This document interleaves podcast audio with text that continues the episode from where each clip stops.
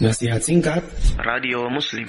Al-adabu fil akli yakunu min hafatil qas'ah la min wasatiha. Adab dalam makan adalah memulai makan itu dari pinggir nampan bukan dari tengah-tengah. Adab siapa? Adab kaum muslimin. Adab Rasul dan para sahabat. Adabnya orang Jepang tentu lain lagi. Adabnya orang Amerika lain lagi. Kita punya adab. Mereka punya sunnah, kita punya sunnah. Ah, ini sunnahnya kita. Makan dari pinggir, makan bersama-sama, menjilati makanan yang tersisa di jari-jari kita nanti akan uh, kita baca hadisnya. Ya, ini akhlak kita.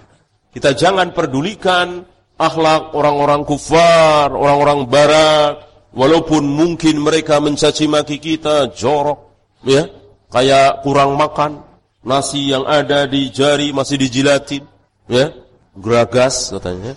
Nah, enggak peduli mau ngomong apa. Ya, kita dalam rangka mengikuti sunnah Nabi sallallahu alaihi wasallam. Sami'na wa ta'na terhadap Nabi alaihi salatu wassalam. Nah, nanti akan kita lihat bagaimana sunnah-sunnah Nabi, ajaran Nabi yang mungkin akan dihina oleh orang-orang kufar. Biarkan. Ya. Dan para sahabat kan seperti itu. Keadaan para sahabat diceritakan di akhir surat Al-Fatah. Liyaghidha bihimul kuffar. Keadaan para sahabat ini membuat orang kafir apa? Keadaan para sahabat itu membuat orang kafir marah, yagid, jengkel, marah, emosi. Itu keadaan para sahabat.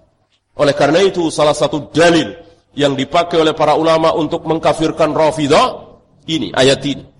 Al-Fatah terakhir. Kenapa? Karena Rafidah jengkel. Rafidah marah terhadap para sahabat. Ciri-ciri orang kafir begitu, marah terhadap sahabat.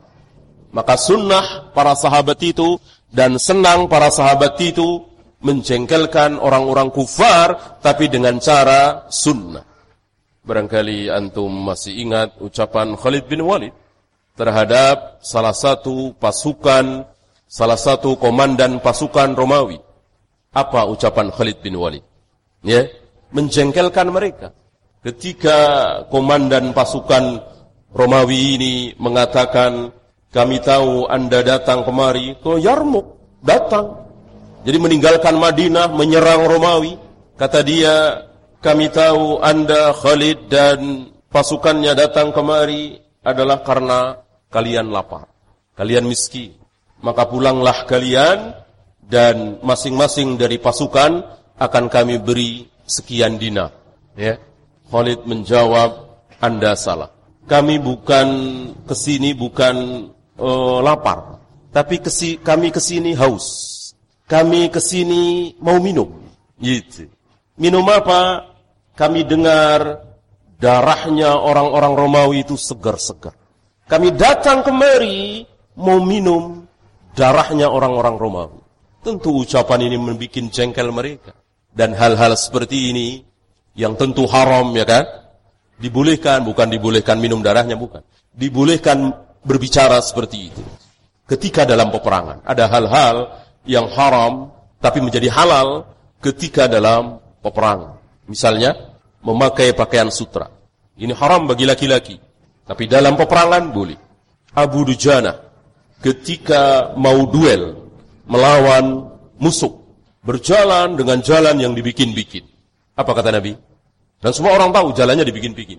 Biar gagah gitu ya. Nabi mengatakan Allah tidak suka dengan cara jalan seperti ini. Kecuali, kecuali sekarang ini. Sekarang ini Allah suka. Berarti halal kan? Allah suka. Kenapa? Dalam peperangan. Jadi ada hal-hal yang tadinya haram menjadi halal dalam peperangan. Syariat mengatur tentu, bukan kita yang mengatur.